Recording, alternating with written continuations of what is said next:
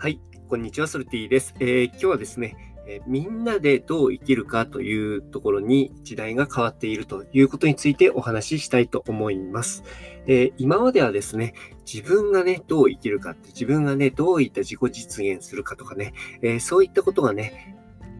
まあ、生きるにあたってのすごい大事なことだったと思うんですね。何を獲得するかとかね、えどんな、えー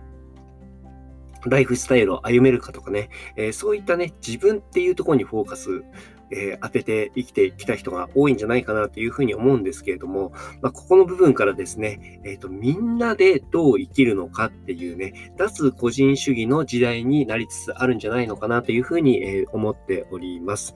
えー、ここの部分ね、共感でつながって、そして同じ未来を目指す、まあ、そういったね、同志的な方ですね。そういった人がね、いかにこう、周りにいるのか、そういったことがね、生きていく上で非常に重要な時代になってきてるかなというふうに思っています。これはね、本当にコロナを経てね、さらに加速してんのかなっていうところがあって、なんかそのスピリチュアルな方たちの話というかね、言葉で言うとその風の時代になったとかっていう話がありますけれども、僕そこら辺のね、文脈がちょっとあまりよくわかんないので、そこら辺、あのわかんないっていうか理解できないってことじゃなくて、えっ、ー、と、あまり詳しく知らないので、えっ、ー、と、そこの部分についてね、えー、触れるとちょっと誤解を招いていろいろ言われちゃう可能性があるんで、そこには触れないんですけれども、えまあそういった意味でね、その全体的な時代感っていうのがもう変わってきているなというところは、えーいろんな観点から言えるのかなというふうに思ってます。で、これ個人だけではなくてですね、こう企業とかね、えー、そういったところも非常に同じ考え方が重要になってきていて、以前はね、こう、作る生産者、そして、えー、販売する販売者、そして消費する消費者みたいな感じでこう分かれていたと思うんですけれども、その消費者っていう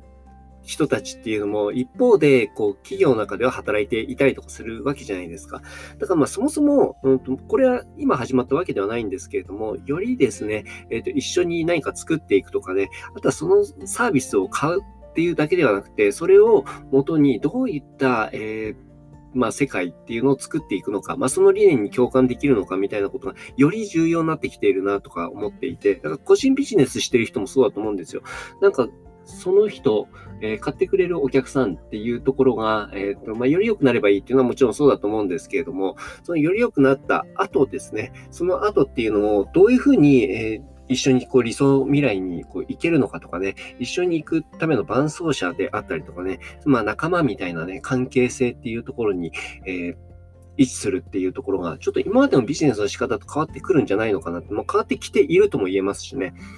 うん、っていうふうに思っています。なので今日は自分はどう生きるかっていうことより、みんなでどう生きるかっていうこと、まあ、そこに時代感変わってきているので、まあ、その部分っていうことの文脈とか、えっ、ー、と、空気感とか、そういったことをちゃんと理解しながら、まあ、理解するっていうと頭でっていう感じになっちゃうと思うんですけど、どちらかというと感覚ですよね。えー、体感して、そして、えーまあ、そこに、